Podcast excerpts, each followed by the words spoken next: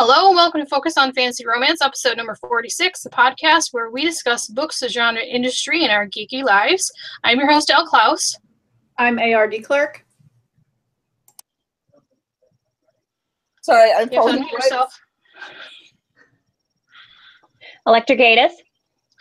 And today we have a very special guest for you. We have Carol Van Natta. Hi. Did I pronounce that right? You did. I should ask before we start recording. So, Well, lucky you. right, yeah, well, trial on fire. Why don't you tell us a little bit about yourself? So I write science fiction and fantasy. I have a space opera series currently out that I'm in the middle of, and things are about to get very exciting in the Big Den story arc because um, I always write in series. I, even if I imagine that I'm writing just a single book, no, it's a series because my muse just is working in the background, going here. Isn't this wonderful? Uh, I write. Uh, I, I've also written uh, paranormal romance, and I'm uh, we'll have a new paranormal romance series out next year. And um, I wrote a. I co-wrote a retro science fiction comedy farce, really. Uh, and um, I I have cats, so uh, there it is. Okay, how did you get into writing then? So I've been writing all my life, and I probably started getting more serious about it when I and my friends all wrote fan fiction for Star Trek. And we had this whole interconnected universe, and we'd pass each other stories and things like this. And I read mine later, and they were pretty uniformly awful. I mean, just really bad.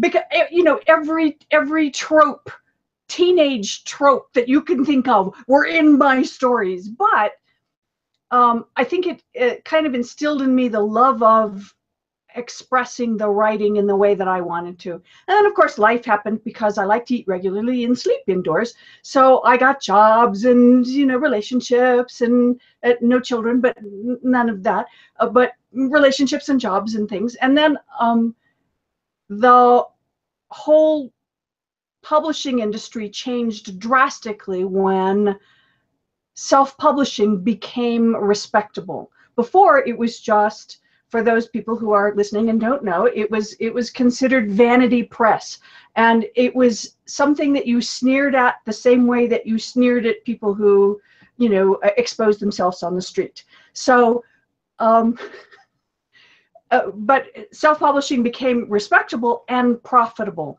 and suddenly the publishing companies, the traditional pu- publishing companies, were no longer the gatekeepers for what you what they think would sell or buy or and they couldn't and if they took a year to get back to you with with their no answer you didn't just have to put up with that anymore. So that plus reading um, like Lindsay Buroker and nalini singh to realize that how a how to structure a big plot plot arc and then reading J.D. Conrath and again Lindsay Buroker in her um, independent author adventure series of stuff said, "Hey, you know this self-publishing stuff is for me," and especially because I really like being in control of my own destiny and the thought now of giving over my work to a publisher and going, "Oh, please don't hurt me." just really isn't me anymore. So um, they'd have to come to me with a damn fine offer before I'd be before I'd be giving up my work to a traditional publisher anymore. And So there's that was actually probably a very long way of saying uh, I, I like to write. Well, the love of writing is kind of mandatory for this insanity, but also a lot of uh, traditional publishers are seeking out the indie authors that are finding their own success and offering them deals that some of them can't refuse. So, yeah, oh, the- I, if if the Audible people came to me or the Tor people with the audio audio books, I'd be like, where do I sign? You know, Tor was the first place I submitted my novel, and they rejected me because it it actually wasn't a good fit. But um, it was a copy of a copy of a copy of a rejection letter. I'm like, could you maybe have like fresh Xerox it or something? I don't know. Right. Do you still have the mimeograph in the corner? I'm Um, like, yeah. Can I at least get high off this? Because the mimeograph. Yeah. So exactly. the first book that I read of yours was the book one of the Central Galactic Concordance, so Overload Flux. Loved Yes. it. Loved it. So it's a science fiction romance. And you're actually here to speak a little bit about another book in this series that came later on. Yeah. Let me see. We've got So Got a lot of them. Like six. now. Jumpers. Why don't you tell us about that series? Okay, so um, the Central Galactic Concordance series starts with Overload Flux, and there are four novels and two novellas.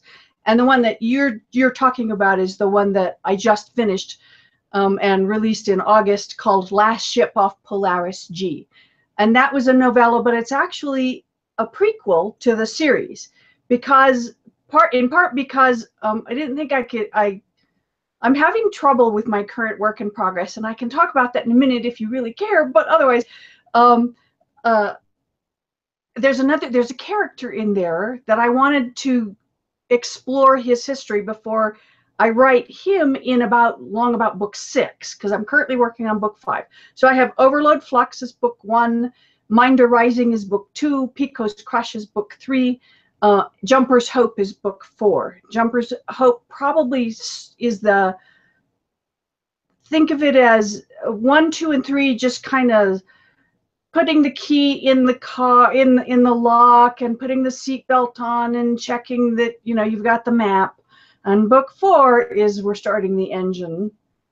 And book five, the one that I'm writing right now, that's giving me a little bit of trouble, is um, the flame starts. The whole series is really rebellion, and um, anybody who's lived in exciting times or interesting times knows that living in them is actually kind of dark and very stressful. So I deliberately included romance in my series so that you don't want to go and like slit your wrists by the time you're done reading my my series of, of that that it, that's about revolution and uh, on the surface the civilization seems to be very positive and future and we're expansion and stuff like this but there's a whole underlevel where it's not so good. And that's the the source of the revolution.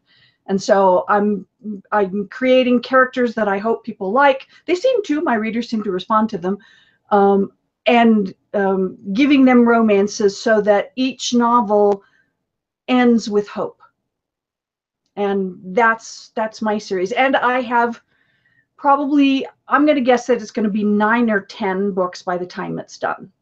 So i'm right in the middle. So the messy middle oh boy no wonder i'm having trouble. Well that's ambitious. So you're also involved in a Pets in Space anthology? yes. So pets in space um, there are two of them. There was one that was published last year and that was just kind of like a a, a fun little anthology and they decided to do it again this year and i begged and pleaded and and asked nicely and maybe sent some bribe money or something so that i could be in it too because i loved the idea. I mean if we're going to the stars we're taking our pets. I guarantee you we're taking our pets. So the idea of pets in space was just this wonderful idea and so i took a little cul-de-sac in my universe and just wrote a little story about a little piece that's actually just been sitting in the background. It's it's kind of like been texture and and just color for the other for for part of the whole universe. And i was actually able to focus on just a little um on that little piece. And then the other reason that I liked Pets in Space is that they have a they they support a charity. The first um, the 10% of the first month's income, uh, uh, gross profits, is going to a charity called Hero Dogs. And what they do is uh, raise, train, and pair service dogs with disabled American veterans who uh, need a helping hand. And it, it gives, it improves their quality of life and it helps them regain the independence because it, we're really good these days, we humans, um, and we modern society at at helping people survive catastrophic war inju- injuries that they never would have survived before. But we're not so good about dealing with the aftermath and the people who and and the the chronic pain and what do you do when you lose a limb and stuff because our society is built assuming that you're independent and that you can deal for yourself and if you can't anymore that's kind of an issue and we don't do so well with that. And so uh, the hero dogs charity i loved and it kind of helped inspire some of the parts of my story too. Um, every most of the stories and there's like 12 authors in this book and the the paperback book is like this doorstop of a big fat book. Uh, uh, and we did do paperback because some of our readers want it and man that thing's heavy. Uh, and uh, but the most of the authors have one or two pets and i have 17 hi i'm carol i have a pet problem so You have 17 pets? yeah In the story. Or, in the story Or, okay. for pets Okay. it's called pet trade Okay. and they each of the each of the main characters is is involved in in one way or another in rescuing pets and that's why there are so many Very But- interesting. Well, it sounds like it's a very worthwhile organization to support. support So we definitely commend you guys for that. oh thank you yeah we like it i i, I it's it touches my heart every time i think about it because it- there's just so many um so many things that we don't do so well for for the the veterans and um and yet we like to trot them out and say look i'm very pro veteran oh but go away So tell us about when you were on your author journey and you were at the beginning of your Yeah. author journey. What were what was, let's say, the biggest hurdle that you encountered as a new author? Um, so when I first published my book, I probably should not have. I probably should have waited, but I was incredibly impatient. I needed the book out there and I needed people to see it and I wanted people to read it and review it and tell me what they thought.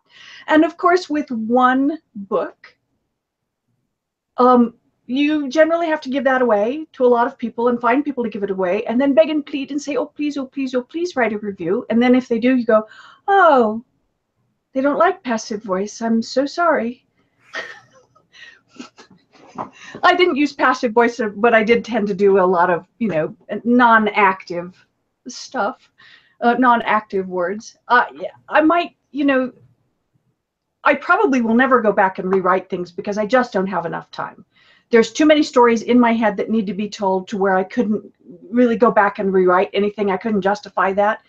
But I do. I can look at it now, a couple of years later, and read it and say, yeah, I can see where I could have tightened that up. Hopefully, I learn from that and move forward. But the I, I think the the first my biggest hurdle was my impatience to just get it done and keep going and move on. And how come people aren't buying my book? so, my So one let's book. let's flip to the other side of the coin mm-hmm. and talk about tell me one thing that you could credit your level of current success to. I'm going to say that's interacting with other authors on Facebook because I learned so much from what other people have either failed at or done well or something like that and you know not every technique and not every everything is going to work for you even though you duplicate it exactly or you do it for right for you but i have learned so many things from other people and um, I hope that I can give that back as I go on too, because people's kind and patient advice about you really need a newsletter. No, no, you really need a newsletter. No, don't, no excuses. You need a newsletter was invaluable to me. Uh, I, I would not be five books into this series if, uh, you know, I had I'd only sold 17 copies. So uh, I think it, I think it was finding other people online, other authors, and them very generously giving of their time and advice and encouragement and all that. So, um, amongst our little group, I might be known as a whiny bitch, pardon my language, because Oh. I tend to get um, frustrated and aggravated. And these this group of ladies are the ones that always give me advice and always support me and encourage me. So they, you know, they're my tribe and they're my girls. Um, but I think we're sort of in the same spot right now with our current work in progress because you said you're also having trouble. yes. I, um, as a new author, and we kind of touched on this with our last interview. Um, I jumped, I jumped around a lot, and I wrote pretty much strictly standalone novels, and I didn't stick to one genre. I wrote what I wanted to, Right. and pretty much did what I wanted to. But now, you know, I I have to get serious about my business as an author, which um, chafes a little bit. It's like putting a corset on a little bit to the creativity. Um, so when I whine about it and complain about it, then they slap me around and put me back on track. so I find that that's my current problem is I I have a plan and I need to finish this book in order to like take that next step. Do Right. you ever have trouble where you find that you're hesitant to complete a project or you're hesitant to move forward with something because I don't know for me if it's the fear of the unknown like oh my god I have this I've made this decision and now I have to do it or I don't know. I'm just not I'm not in that place. Have you ever been there before where you just really don't feel like you're in that spot where you need to be to finish something? Once I get going, I don't have trouble finishing. Where I have trouble is either starting it because I've uh, I, I'm outline dependent. Okay, so on the let's let's talk on the the pantser versus plotter continuum. Um, the pantsers are the people. Uh, the extreme pantsers are like Susan Smith and Eve Langlais, who have some vague idea in their little head and maybe a character or two, and they sit down and they write, and magic happens, and they. I don't know what that's write. all about. I I don't know anyone I like that. I cannot do that. I just look at them and say, "Oh my God, that's magic." She's being sarcastic. on the other end on the other end of the continuum is people like rachel aaron who has every beat outlined and she's memorized the characters and she's got pictures of them and she's got a whole notebook and all that stuff and i'm not there either so i'm closer to the outliner than the pantser but i leave myself room for inspiration and stuff where i find my trouble is always if I'm having trouble, is my outline is flawed and I need to go back and fix it. And I'm reluctant to go back and fix it because I know that if I do, I'm going to have to lose these three chapters that I just wrote. God damn it. And I must because that's what the story needs. So that's where I get myself into trouble. I'm also horrible at writing short. I'm given a like Pets in Space is an example, the 25,000 word limit. My book came in, my my draft, my sure great draft came in at 8,000 words over that. And I had lots of just agonizing cutting. This word and then okay, well maybe the he could use it was very annoying. And I'm I've done it three times now, thinking that I'm going to write something short, and it's not. Yeah. So I have to get better at short because Yes. short's hard. Short is hard. I have a hard time with short.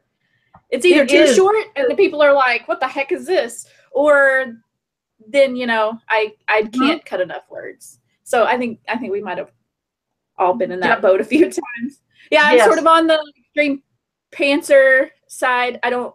I just sit down at my computer, have a vague idea, start with characters, go from there. Always write.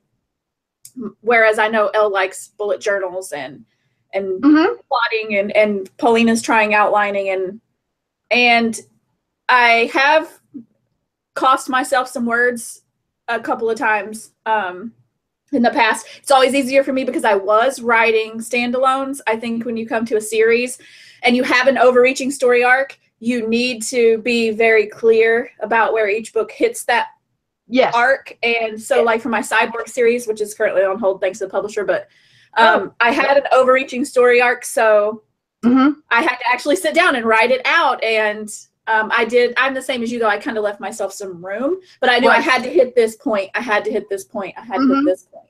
Um, so that's about as basic outlining as I go. But Um, I I think that I can see where that where it would be difficult if you know that the problem's in your outline, but you know it's going to cost you some words. Yes. That hurts like cutting off a body part. You're like, oh, there goes my arm. Oh, that's that ten thousand Yes, words I just had to toss in the garbage. Oh, it's just a flesh wound. Yeah, I have a sure. I have a whole file that's called the cutting room floor. Um, I used to be in film and uh, I was an actor and stuff like that. And um, some of my scenes always ended up on the cutting room floor. So I have a file called cutting room floor because then I can take those three precious chapters that I just wrote and I can put them over there. So I don't feel like I'm losing them all together. They have a little home by themselves. And sometimes I can actually use little pieces from them so I feel better about keeping the cutting room floor. But every book has a cutting room floor file with just those things. hmm It's unfortunate. Yep. Okay, I think Pauline is up next. Okay, it's my turn. So while she was talking, I well everybody was talking. I just kept writing down questions. But um, so going since we just talked about it, um, you know about how you want to leave room for inspiration. I was just Yeah. wondering, has a character ever example? Because I it's hard to explain. Like okay, when I was first writing, one of my characters was supposed to mate with someone and he wouldn't listen. I couldn't write the book. Come to find out, he looks at me and goes, I'm gay. So I was like, Oh, oh, yes. that's why. Has a character ever done that where you're trying to push and you, the book's not going anywhere? Not yet. I could foresee it happening, though. Um, it's never done it with my main characters, but I will say that uh, um, some of my supporting characters have done surprising things um, f- for me. I was like, really? Oh, okay. You're like, maybe, okay, we'll just go that way. Yeah, yeah, and and oftentimes I find that some little hook, my subconscious, I guess, or something, put early on in a book, later on, like in the exciting big space battle finish or something like this, it becomes really important. This tiny little hook that I put that I didn't even wasn't even conscious of doing. I was just thinking, well, you know, yeah, th- th- they should do this in the coffee shop because you know that's important. Or and, and uh, uh, you know, what the heck? I'll just put it in the coffee shop. And later, it's the fact that the coffee shop was owned by the da- or whatever turns out to be the significant thing that saves them, or you know, or, how they discover who the bad guy was, or something like that. And I had no idea I was doing that. It was just there and and so some of my supporting characters have done have have turned out to be in um pet trade i Mm. had a clear notion of how of which of the yes unconscious um, foreshadowing elves writing this and yes uh my my Sorry. subconscious apparently speaks a lot behind the scenes i was um i had a pretty clear idea in pet trade um, the animal that was going to save one of my characters, and that's not who saved her at all. Okay. And I, I got there and I was like, oh, well, of course, this makes much more sense. How come I didn't think of this? yeah, like, they, some plots just sneak up on you. yes, yes. which is which is good. That's why I couldn't or I couldn't outline. I did like they said I started outlining and I'm just like I can't do it. I'm sorry. You know, Eve Langlais said that she's, you know, she's written, hu- you know, probably 40, 50 books by now.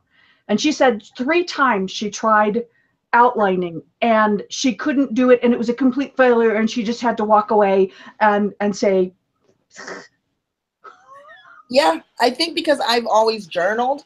Like growing up, my Mhm. mom bought me a journal to write in to stop bossing my siblings around. Um, maybe that's why I've always just written straight. You know, I tried Uh-huh. outlining and I'm like, this is stupid. This wastes way more time. I could have been halfway done with this book already. Like, I don't want to do this. yeah So, I was just wondering. Um, you did mention again um about service animals for the veterans. Yes. So I was thinking that's amazing idea. My brother actually has one. uh-huh Uh, she's not here right now. She's Oh, old. 15 years old now. but um I don't think people realize, like you were saying, that they need, you know, that they need help after. Um, he's not a veteran. Um, he has schizophrenic, he's schizophrenic. right. But she does the same thing basically that they do. She was because she's trained, you know, to lead him home, to get him away from situations, to right. make Yeah. sure you know if he gets overstressed to like all that kind of little things and most people only realize that they think dogs are only meant for like the blind see and i don't Oh, yeah, no, there's Or- hearing dogs. There's dogs. I've known of dogs that um, can tell when someone is about to have an epileptic seizure before the person who has it knows it and can alert the owner. Uh, down. there's, yeah, there's rats there's rats that sit on there's a lady who comes to my job she has a rat that sits right here uh huh. and you know i everybody else like oh I'm like no i was like that's good because you start you start basically vibrating deep down and the rat can feel it and they asked her and she's like yeah it's because she has seizures. And i was like they were like are you kidding? I'm like no. There's so I- many animals out there. Yes, yeah. Now like my cats are love that all, idea. my cats are all lo- lazy and spoiled creatures and would only help if it was uh, in their self-interest. i Like, haven't heard of a cat Does this, service does yet. does this mean you're not going to feed me? yeah. Um, so I've never heard of a service cat, but I will say that I have heard of people whose cats have saved their lives in terms of giving them something to get up for, giving them something to be get out of their head for. Um, Emo- emotional support dog, animals Yes. Yeah. And my um, my father, when he was um, going Alzheimer's and his brain was turning to Swiss cheese, the one thing that he would respond to is pets. And so we found a uh, a uh, assisted living place that would let him keep his cats because otherwise um, we we could tell that he was just sinking further and further away from cognition Mhm. whenever you put the cat on his lap or or talk to him about cats he just came alive and so you know the cat didn't know it it- cat's not being a service animal the cat's being a cat but it it probably gave him six maybe nine months more of engagement in the real world before his brain just went you know gone and whatever There are some times that I wonder if I'd trade my dog for one of my kids, actually.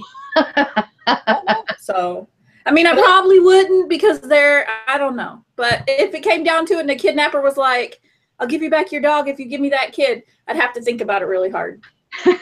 Well, the only the you you have to admit that the kids will hopefully care for you in your old age, and your dogs probably. No, my oldest one was like, We'll get a nurse for you, mom. And my youngest one was like, Why? You can just go to a nursing home. So yeah, I see Yeah, my we future is not very bright. At least my dog would love me. yes, but, but um sorry yes. I live well, I live in a military town now. I live in San Diego. I grew up in 29 Palms. I'm always around military. And that's one Right. thing that's really cool, just going back to the service animals, is the fact that mo- every place out here at in 29 Palms caters to them. Like they have a wa- they have like the water bowls, they have like treats. They I'm like I came out here because I was like, oh, I'm going to San Diego, and I figured it wouldn't be the same. And I was surprised how they embrace them, like even the restaurants. You know, I I, think s- is I was amazing. I was just recently in Santa Barbara, and I see a lot. I saw a fair amount of that in Santa Barbara, and they have no particular military presence. I suspect that it might be something to do with the West Coast and the fact that you've got a more temperate climate. Maybe. um, that helps too. Um, Fort Collins, where I live, which is about 70 miles north of Denver, um, I think they mean well, but Fort Collins is a very earnest town, but we're also a really very white bread town. And we're not a very military town. We have an ag school.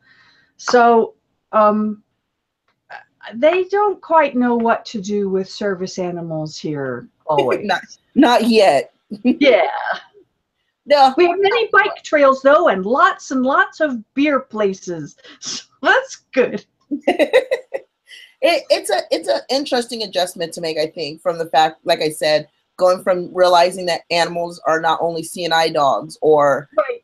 people, you know, if they're missing a like when my brother had his, the one thing we had to fight for, they were like, but it's a dog, and we are like, yes, and you know, she was, well, he's not blind, right? No, they that he's not missing. I'm like, I don't have to tell you what's wrong with him. He just need, you know, here's a letter saying he gets a Service dog. yeah. Damn So, um, a little bit more. I think people are coming around to being accepting that you don't have to look like you're sick, that to have something wrong. Yes, and I, I think uh, in your brother's case, that's particularly true because um, my mother's generation uh, thinks of all mental illness as, as, as just something that you absolutely do not talk about and you don't admit and you lock granny in the in the attic. And that's why you have serial killers Right. during the 80s, is because they were all undiagnosed and running around. And And let's don't talk about it. and you know we we have this this heroin epidemic right now people are self-medicating because we are so piss poor at uh, mental treatments uh, and uh, it's we it's get started on that. yes yes I, and you know it better than any of us because of, you grew up with it and you're seeing it But and we didn't grow up um, with it. He didn't get diagnosed he was 19. I'm his caregiver, though. yeah Ugh, well and the people who are autistic too and and all my those sister. things, We got it all. My sister has as- Asper. Uh, Asperger's. Asperger's. She's high functioning, but Uh-huh. she still has. She'll if she gets overwhelmed, she still lays on the floor, curls up. She's 20. She's 30, and she'll get into a little ball and just rock. And There rock. was a story and on rock. NPR just this morning about a man who is in his 30s and he just had a meltdown episode and he hadn't had one that bad since he was 11 and they went on StoryCorps this morning on NPR just to talk about that. Yeah. And and say, you know, this is real and it happens. yeah, We just lock. She And- just close herself in her house, and you know she'll she'll rock for a few hours, and then we'll Uh-huh. go give her some wine. it makes her happy. Here's some wine. yes. So just getting back to your story real fast. Um, so that Electra can ask questions. Sorry. Um, I was reading about your what is it called? Extras for readers. Oh I yeah. was I was um blown away with that page. That is a lot of world building. How do you do that? that's probably my favorite part besides the characters. So my process, if you will, um, starts with characters. They start with people, and then I those people need a world, and so every time I think of some little note, um, I I- use a program called Evernote, which is it's just this online thing that you can sync across devices and you can get to it from the web and stuff like that. And um, other people use like uh, Microsoft OneNote, and there's other competing things. I just have loved Evernote from the beginning, and so that's what I use. So wherever I am, if I if I'm in the the car repair shop and I'm sitting there waiting, going, and I come up with some idea, like some just little tidbit, like, ooh, well, wouldn't that be interesting? I can go and write it down, and I do. Oh, So I have that whole, I have, I have, you know, probably 20 different notes about the military and a bit about the government. And um, my significant other is, I call him the resident mad scientist. So I run the physics stuff by him. And my criteria is kind of like, does he go, eh, well, I suppose you could do that? Or does he go, you want to do what?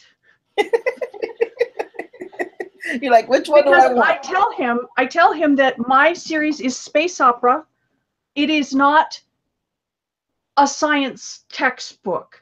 So there will be things that I'm just going to assume and I am never, ever, ever, ever going to explain. And I'm not going to explain it to you either because you'll just laugh. so That's how uh, space travel works in the fantasy world. exactly, exactly. I when I get in my car to go to work, I turn it on and I put it in gear and I drive. I do not stop to think about the internal con- combustion engine and how the spark plug does this and you have to gap it just right and all that stuff. No, I'm thinking about, oh, geez, do I have to do that report today or can I put it off till next week? Next week. exactly. So I mm-hmm. don't write hard science fiction nobody would mistake my books for hard science fiction because I have too much fun with the characters and you know the adventures and the big exciting space battles and things to be worried about how the damn engine works.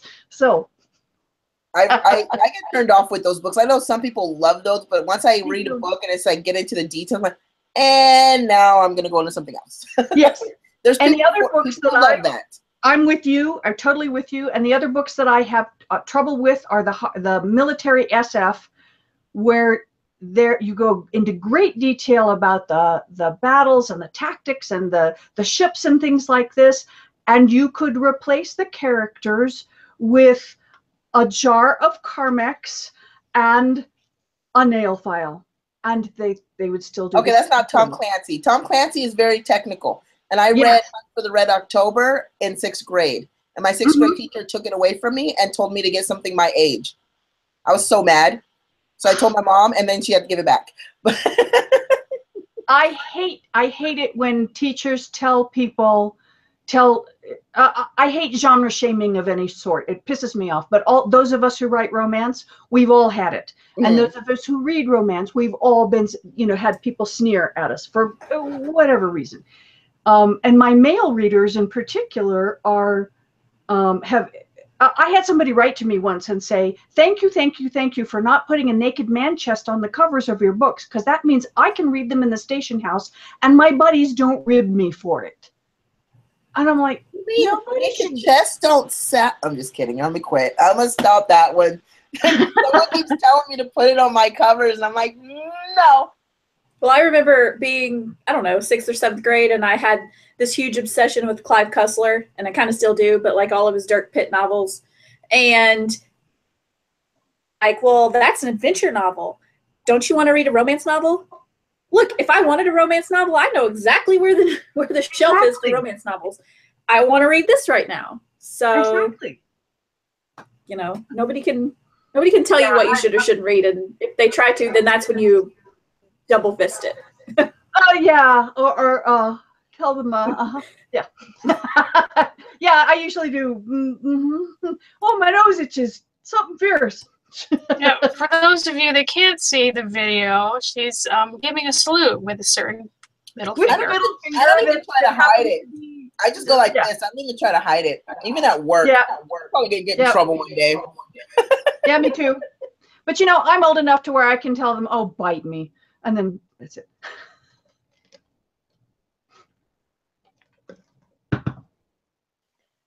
All right, so I did have a question. Um, you said that your um over overflux series, My overload flux. Uh huh. That's book. Overflux, yes, um, is about more of darker times. Do you use current events from today to to as an influence?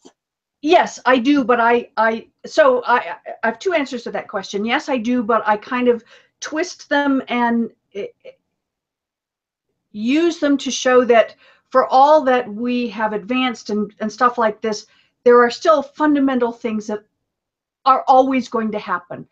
And I do that because, um, you know how each generation says, well, you know, kids today are this, and the world is falling apart because the kids don't have enough discipline, or they're, or they don't listen to their elders, and things like this. There is writing that we have from um, early Roman times that says that is a complaint exactly like that, and it's by some Roman senator from like pre BC times going, kids today, you know, what's the matter with them? There were the civilization's dying. So what that tells me is that there will be certain threads that we will always have because it's human nature. We can't help it. So I take those and put those in my books, but I twist them for, you know, the future, the fact that this is, you know, 1500 years or 2000 years into the future. I also my friends will say, Am I in your book? Am I in your book? And I say, Why, yes, you are, but I'm not going to tell you where.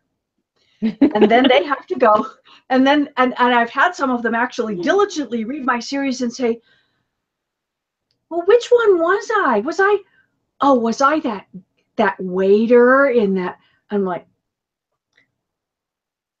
maybe. What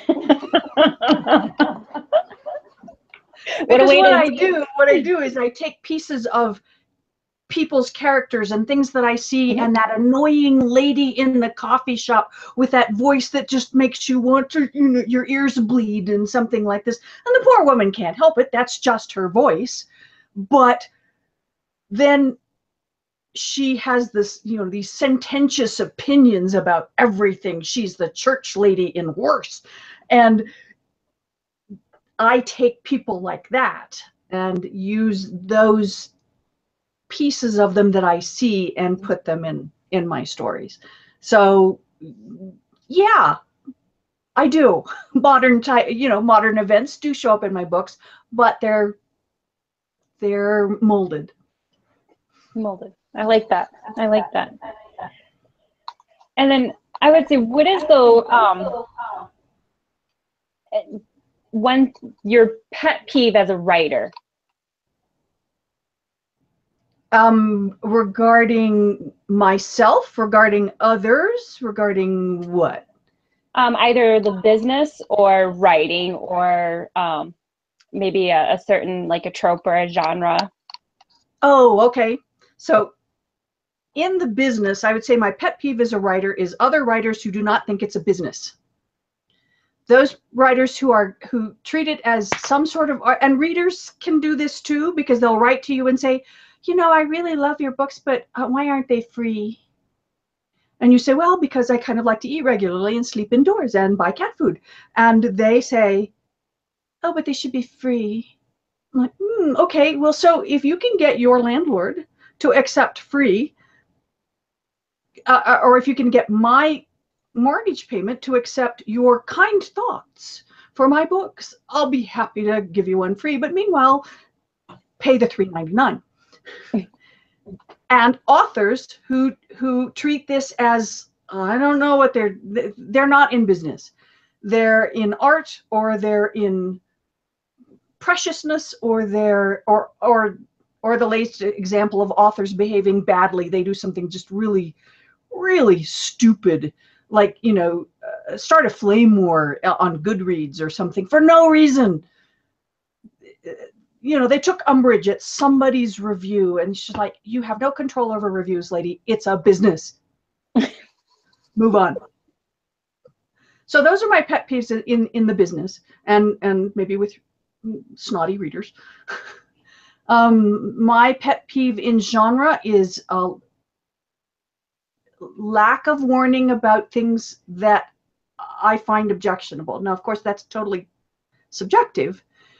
But um, if you don't tell me that you've got dubious consent, if you don't tell me that you're suddenly going on a BDSM trick, um, if you don't give me fair warning that this is dark and maybe there's rape involved or something like this, uh, I, I will angrily stab my e-reader with delete because I really don't want to throw the e-reader across the room, but I would have, um, because those things just annoy me. I read uh, uh, a book by an author who I'm not going to name because it's it's not fair to her because she I'm sure she's does does well and things like this. But in the first chapter, um, this guy assaults this woman he introduces her to pain during sex and by the way she's a virgin and um, uh, tells her uh, i'm taking you as my uh, as my servant because you're wasted here.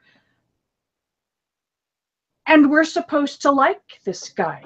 He's supposed to be the hero. And i'm like buddy i got you in the nearest alley. So that's what that's what pisses me off about I can deal with most tropes. Um, I get tired of billionaire and secret babies and things, but um, eh, you know, uh, people like those. But I think for some odd reason, real fast, sorry. For Yeah. it seems to me like that that trope is becoming a little bit more accepted, which I think is wrong. The fact Which that trope? a man's a hero, but yet he's either physically or mentally abusing the girl. Yeah. Lately, and I'm just like, no. but they're becoming popular, and I find it odd with the popularity of women rights coming back. So Well, you know, uh, how that's gonna work. I will point out though that remember in the 70s when we were really having the first of the, the women's rights movements, the very best selling books almost always had, or there was a lot of rapey, rapey men in those books, and they had rapey. Ah, look, nice service dog. Um, they had rapey men, and sometimes the men who raped the woman in the beginning of the book ended up being the hero in the end who married her. So I think you're always going to have some of that. I don't know why. Uh, I, you know, it caused me want to, like I say, you know, got them in the alley and and, and leave their bloody corpse. But uh, um, that's not always me reading. So I think people should be able to read what they want. I just don't want to have to read it myself or be surprised by it. Yeah, I think that rapey vibe kind of um, lasted until about the 80s. Mhm. Because I remember some of the older paperbacks, like at the library, that they were kind of like that. And people were like, oh, well, it's it's their historical romance, so that's That's okay. that's okay. And I'm like, It's no, okay not that we really. read in the past. Yeah. No. I read one book when I was eight, not 18, I was 15. I snuck it, but it was called Roses. And I read halfway through that book and knew it was wrong. And like the guy Uh-huh. would, he, it was like historical. And he was like, he would, he was like, well, you should be happy I'm using oils. Or he would get mad at her and just tie her up and throw her in the rushes. And I'm like, that's not, I'm not going to finish that book. Uh huh. Yep. So, yeah, wow, that was, I, I sometimes still think about that book and I'm just like, wow, I was 15. That could have messed up my head. yes. Good that you were smart enough to recognize, no, this isn't for me. Thank you. I actually right? I actually just had that happen. I, I had a one of my favorite authors. She's um, what I call a, a clicker, where it you, you never read the blurb, you just click because it. Oh, right. Yes. Yeah. Auto I'm. I'm, yep, I'm a clicker. Yes, I'm just oh click click, and um, she had a dis- a disclaimer of a um single like we said a, a rape scene, but when I was like okay, well maybe I could get past that. You know, like one scene, maybe it's you know a situation where um, the he- the heroine, um, maybe it's part of you know her backstory or something. right. So I continued to read it, and it was five scenes. Five scenes, and now I feel like my trust with this author has been completely broken because I've never read anything like it before, Right. and I feel completely. And it's so funny because as a reader, you're like, oh my gosh, I love her. I know everything about her. She's great. And now I feel like this trust has been broken and I can't trust her anymore. And it's so funny to feel that way about an author, but when you read every single one of their books and you're clicking and you know you're part of their newsletter and everything else like that, now I totally feel that that Mhm, trust right. has been broken. And Yep. so I would agree with you. That's probably my, one of my biggest pet peeves of you know in this genre is you is the warnings because you know everybody's afraid if I give this warning out, you're not going to buy my book, and I want money because it's a business. And and I would Right. say Mhm. I was I was hurt. I was so hurt by that, and that was just so funny um, that you had said that because I had just encountered that last month. Yeah, it's uh, and I don't think those warnings hurt because it's the same. Uh, young authors always think my book appeals to everyone. No, it Mhm. doesn't. You don't like everything you read. Right. Why do you think everybody in the world is going to like your book? So Mhm. tell, find your readers who Mhm. do like your books. Right. And if that requires some people look for those warnings because they want the hot sex. Mhm. So if it says, you know, over 18 stuff like this, and they're they're like, oh yes, thank you. This is what I want. I don't want those namby-pamby little, you know, little Christian romance um, inspirational things because that's not what I read. I read the hot sex and I want it. So if you don't have that disclaimer, I don't trust that you have what I'm looking for. So I think they're good. Namby pamby, yes. It's a word. It's a phrase. It- I just- I'm glad that I'm not the only one that uses it. That's that's really what the counts. Yeah. Oh, so no, that was actually the only really the question that the two questions that I had. So I have questions for you ladies. What are you working on right now? I muted myself when I was talking. Sorry. So, go ahead, Carol. I'm gonna say I have questions for you ladies. What are you what are you each working on right now? What's what's on your computer that you're supposed to be doing and and, and it's, you're talking to me instead? Hmm. Um, I'm working on book two of my Wilderland series. I'm actually, well, technically, I'm waiting for my beta readers to get back to me, but that's my active project is Deceiving the Bandit Lord. And what is Amy? What are you actively avoiding? Yeah. I'm actively avoiding the final book in my Mythical Madness fantasy romance series. It's awful and I hate it and I would like to burn it at the stake, but I can't because I promised people I'd finish it. so, um, actually, so I made this decision and I told my readers already that I was going to narrow down my focus to one genre. So I have this huge obsession with the punk genres, which steampunk, diesel punk, deco punk, Mm-hmm. So I'm going to go with that. As much as I love science fiction romance, as much as I love fantasy romance, um, whatever else you want to call those other books that I wrote that don't really fit anywhere, somewhere in between that. Um, but I have to finish this series first. I had promised. So again, I'm not sure whether it's fear of failure, fear of success, if the punk does well, because I've made this huge decision in my writing career to take it more as a business and you know say i might want to veer off my track and write science fiction romance but no i can't do that. I, i've made a decision i need to do it at least not right now. I mean later on i'll once i've you know gotten Mhm. myself together i can do whatever i want but you know you have to make decisions that are hard at first. And um so yeah that's why i'm actively avoiding it. So yeah Okay, Paulina, what are you working on?